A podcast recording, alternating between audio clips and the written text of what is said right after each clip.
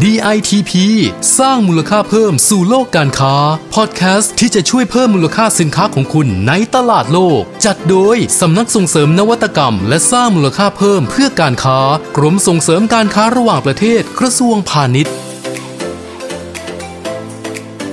สวัสดีค่ะ พบกับพอดแคสต์ DITP สร้างมูลค่าเพิ่มสู่โลกการค้า จากสำนักส่งเสริมนวัตกรรมและสร้างมูลค่าเพิ่มเพื่อการค้ากรมส่งเสริมการค้าระหว่างประเทศกระทรวงพาณิชย์ค่ะ วันนี้อยู่กับเราสองคน ดิฉันปรอนนุชประนุชผู้อำนวยการสำนักส่งเสริมนวัตกรรม และสร้างมูลค่าเพิ่มเพื่อการค้าค่ะ สวัสดีค่ะ ดิฉันประภาบุรณสิริหัวหน้ากลุ่มงานแผนและส่งเสริมภาพลักษณ์นะคะ สวัสดีอีกครั้งค่ะค่ะ วันนี้นะคะเราจะมาชวนคุยเรื่องเทรนด์ที่เกิดขึ้นในช่วงของการระบาดของโควิด -19 ค่ะ แล้วมันก็จะอยู่กับเราแม้ว่าสถานการณ์ระบาดของโควิดเนี้ยจะคลี่คลายลงแล้วนะคะค่ะเพราะฉะนั้นเนี่ยถ้าผู้ประกอบการไม่ขยับให้ไวไปกับเทรนด์เนี่ยก็ลำบากนะคะคุณประแหมภาฟังแล้วน่าสนใจจังเลยนะคะ แต่ว่าค่ะเทรนด์ที่ว่าเนี่ยมันเป็นยังไงล่ะคะ คุณบอลนุชลองช่วยเล่าหรืออัปเดตให้คุณผู้ฟังฟังหน่อยสิคะค่ะ จริงๆนะคะก็ต้องบอกว่าเทรนด์เหล่านี้จริงๆเขามีมาอยู่แล้วนะคะ แต่ว่ามาตรการของการเว้นระยะห่างทางสังคม หรือว่า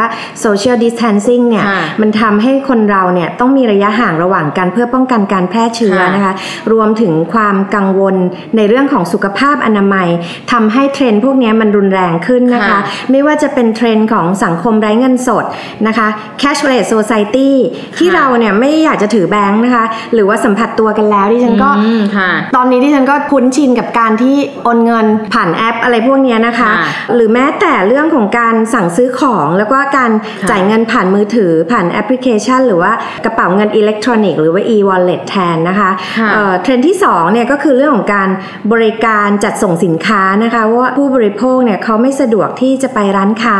หรือแม้แต่การเลือกซื้อสินค้านะคะ รวมถึงการแบบนำเอาสินค้ากลับมาบ้านด้วยตัวเองนะคะอันนี่ก็เป็นอีกเทรนด์หนึ่งที่ก็ชัดขึ้นมากเลยนะคะค่ะส่วนเทรนด์ที่3เนี่ยก็คือเทรนด์ของ e-commerce ค่ะค่ะ ที่โตแบบก้าวกระโดดเลยนะคะ ก็คือในช่วงที่ร้านค้าห้างสรรพสินค้าเงียบเหงาเนี่ยการซื้อของออนไลน์เนี่ยโอ้โห วิ่งกระฉูดค่ะ ใช่ค่ะ คือแหมคุณบอลนุชขาฟังแล้วมันดูเปลี่ยนไปแล้วจริง ๆนะคะจริงแต่ดิฉันค่ะก็อยากจะพูดกับคุณผู้ฟังว่านะคะ ว่าเทรนด์ที่มันเปลี่ยนไปเนี่ยเทรนด์สังคมไร้เงินสดเนี่ยเป็นสิ่งที่สำคัญนะคะค่ะมันไร้เงินสดแต่เราต้องไม่ไร้เงินนะคะ เพราะฉะนั้นทุกคนเนี่ยก็ต้องไปคิดว่าถ้าเราจะค้าขายจะทำยังไงกับสิ่งที่ลูกค้าเปลี่ยนไปแล้วนะคะ ว่าไม่ใช้ค่ะเงินสดจะสั่งซื้อของเรายังไงจะโอนเงินยังไง เพราะฉะนั้นเนี่ยอย่างเริ่มต้นท่านอาจก็ต้องเตรียมระบบของท่านว่า ถ้าซื้อของแล้วเนี่ยค่ะไม่ต้องมาจ่ายเงินตรงนี้ ไม่ต้องมาทอนเงินกันโอนค่ะกันไปเลย ท่านมีบัญชีหลากหลายประเภทไม่ว่าจะเป็นพร้อมเพย์เอยหรือแม้กระทั่งเปิดบัญชีดิฉันคิดว่าอันนี้ท่านก็ต้องถึพวกร้านค้านะใช่ก็ต้องไปเตรียมตัวด้วยหรือแม้กระทั่งว่าเป็นระดับประเทศหรือนานาชาติอาจต้องมีการโอนเงินการใช้เช็คใช้อะไรที่ที่ไม่ต้องเป็นเงินสดนะคะ เพราะฉะนั้นเนี่ย คุณผู้ฟังที่เป็นผู้ประกอบการก็ต้องคำนึงถึงเรื่องนี้ด้วยนะคะ นอกจากนั้นแล้วอย่างที่คุณบอนุชเล่าว่า e-commerce เนี่ยมันเติบโตสูงมากอยู่ที่ไหนก็สามารถสั่งซื้อสินค้าได้เพราะฉะนั้นคุณผู้ฟังเนี่ยก็ต้องมองว่า e-commerce เมื่อเมื่อสั่งแล้วเนี่ยสินค้าจะมาหาเราได้ยังไง เพราะฉะนั้นในเรื่องของการบริหารจัดการขนส่งเนี่ยสำคัญมากนะคะค่ะก็เลยอยากจะให้คุณผู้ฟังที่เป็นผู้ประกอบการเนี่ยคำนึงถึงเรื่องนี้อย่างอย่างมากเลยว่าค่ะเมื่อคนสั่งซื้อสินค้าแล้วเราจะส่งไปให้เขาด้วยวิธีไหนราคาประมาณเท่าไหร่หรือแม้กระทั่งว่าจะถึงเขากี่วันเขาจะรอรับยังไงเขาจะตรวจสอบระยะเวลาในการที่สินค้าไปถึงเขาได้หรือเปล่านะคะเพราะฉะนั้นเนี่ยอยากให้ผู้ประกอบการหรือคุณผู้ฟังเนี่ยไปคิดต่อเรื่องคิดนี้ต่อเนาะเรื่องนี้ด้วยค่ะแล้วก็อาจจะมาโยงกับสินค้าของตัวเองว่าเฮ้ยเราจะต้องทำยังไงของเรานะ ให้มันดีโดนใจ เพราะดิฉันเชื่อว่าสิ่งที่เรากล่าวไปตรงเนี้ยมันมีการแข่งขันที่สูงแน่ๆสินค้าเหมือนกันส่งไปแล้วถึงลูกค้าแตกต่างกันสภาพดีเร็วไวคนเนี้ยก็ได้รับการสั่งซื้อมากกว่าคนที่รอแล้วรออีกไม่มาสักหรืทีอว่านะคะบริการหลังการขายนะใช่ค่ะดิฉันว่ามันเป็นแบบนั้น เพราะฉะนั้นเนี่ย มันก็เลยเห็นเลยนะคะว่ามันมีเหตุการณ์ที่เราต้องดูแลหรือแม้กระทั่งว่าต้องปรับเปลี่ยนไป new normal เนี่ยคือ new ทุกอย่างนะคะ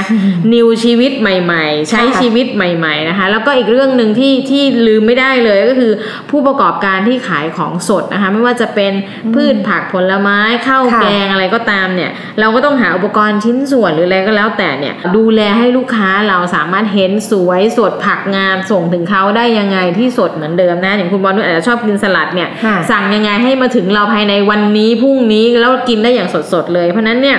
ผู้ประกอบการก็ต้องคิดถึงเรื่องนี้ด้วยนะคะ แล้วก็อาจจะดูว่า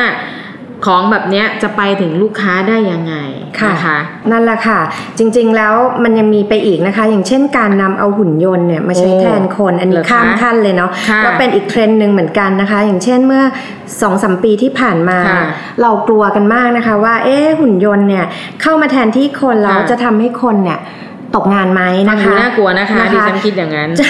ใช่ทีเนี้ยกลุ่มสื่อที่เขาฮือฮากันมากอยู่ช่วงหนึ่งก็คือเรื่องค่ะของตอนที่จีนเนี่ยเขาเปิดตัวผู้ประกาศข่าวปัญญาประดิษฐ์ค่ะคุณประภาค่ะดิฉันเคยเห็นในทีวีด้วยค่ะคุณบอลนุชหน้าตาสวยสวยใช่ค่ะสวยนะคะค่ะแล้วก็เขามีการเรียนแบบเสียงอืมท่าทางของผู้ประกาศข่าวจริงนะคะ ซึ่งก็ถือว่าเป็นการใช้หุ่นยนต์เนี่ยทำงานแทนที่สลับซับซ้อนอืมมากขึ้น แต่พอเกิดการระบาดของโควิด -19 นะคะ แรงงานเนี่ยมีข้อจำกัดที่มากขึ้น งานบางอย่างนะคะ คนก็ไม่สามารถทำได้หรือว่าถึงทำได้ก็ทำได้ไม่เต็มประสิทธิภาพนะคะค่ะในฐานะของผู้ประกอบการนะคะ หุ่นยนต์เนี่ยก็อาจจะเป็นสิ่งที่ช่วยในการแก้ปัญหาเรื่องของการอือฮึทำงานได้นะคะ ภาระของการจ้างงานหรือว่าปัญหาเรื่องของสุขอนามัยของพนักงานได้ค่ะถึงจะดูเป็นการลงทุนที่ค่อนข้างเยอะในช่วงแรกๆนะคะ แต่ท้ายสุดแล้วหุ่นยนต์เนี่ยก็อาจจะช่วยลดค่าใช้จ่ายได้นะคะ ถ้าเจ้าไหนไม่ปรับก็จะมีต้นทุนการผลิตที่ค่ะสูงกว่าเจ้าอื่นๆ แล้วก็เสียเปรียบคู่แข่งนะคะ ที่มีต้นทุนการผลิตที่ต่ำกว่าไป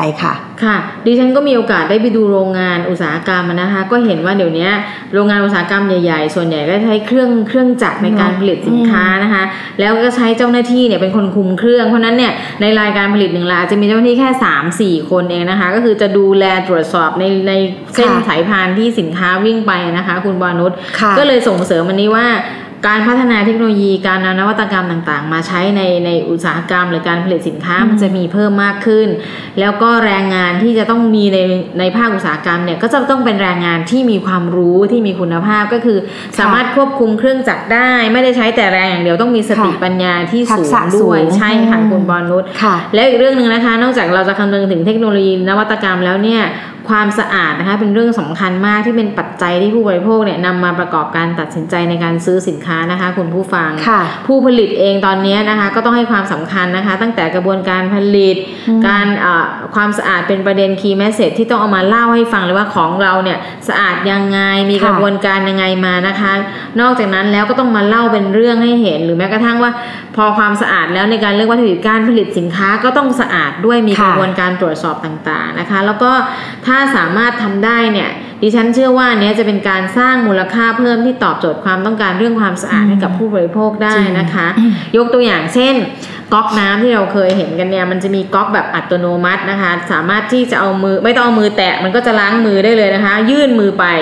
ในห้องในห้างมีหมดเลยนะคุณบอนุชมันก็ทำให้ความรู้สึกว่าเอ้ย มันไม่ต้องไปแตะเมื่อก่อนลเราไม่ค่อยเห็นความสำคัญเนาะใช่เราก็จะชอบเออฉันอยากใช้มือไปปัดก๊อกจังเลยเออตอนนี้เราไม่ต้องเรากลัวเหลือเกินนะคะ เราก็ใช้มือยื่นไปจริงนั้นค่ะน้ำก็ไหลมาถูสบู่ เพราะฉะนั้นเนี่ยถ้าความสะอาดในลักษณะแบบนี้เนี่ยมันก็ทำให้เราสบายใจว่าเราจะปลอดภัยมือค่ะไม่ต้องไปสัมผัสก๊อกสาธารณะที่หลาย ๆ คนจับเพราะฉะนั้นก็จะปลอดโรคได้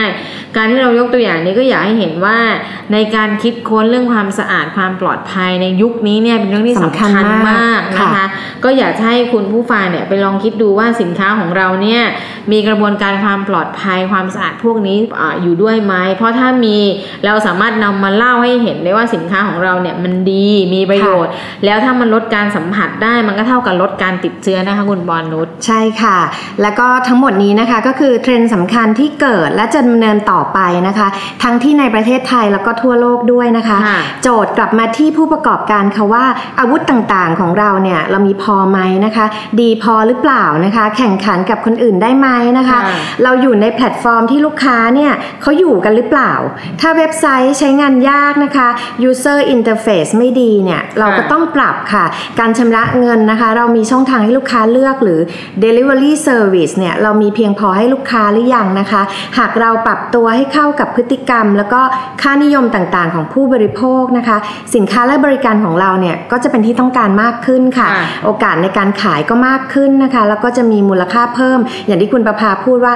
มูลค่าเพิ่มมันก็จะสูงขึ้นนะคะใช่และอย่าลืมนะคะ การนำเทคโนโลยีมาใช้เนี่ยเพื่อสร้างความได้เปรียบทางการแข่งขันเนี่ยอันนี้ก็สำคัญเช่นกันค่ะ อย่างเช่นเรื่องหุ่นยนต์ที่เล่าให้ฟังกันนะคะค่ะ วันนี้นะคะสาระกันแน่นเลยนะคะ ทีนี้ก็อยากจะบอกว่าสังคมมาไร้เงินสดนะคะ แต่เราผู้ประกอบการเราต้องต้องไม่ไร้เงินนะคะ เพราะฉะนั้นเนี่ยอยากค่ะจะฝากว่าคุณผู้ฟังทุกท่านอย่าลืมกลับไปคิดทบทวนกันนะคะ ว่าผลิตภัณฑ์หรือว่าอุตสาหกรรมของเรากิจการของเราเนี่ยเหมาะสมควรจะใช้เทคโนโลยีหรือนวัตกรรมอะไรมาพัฒนา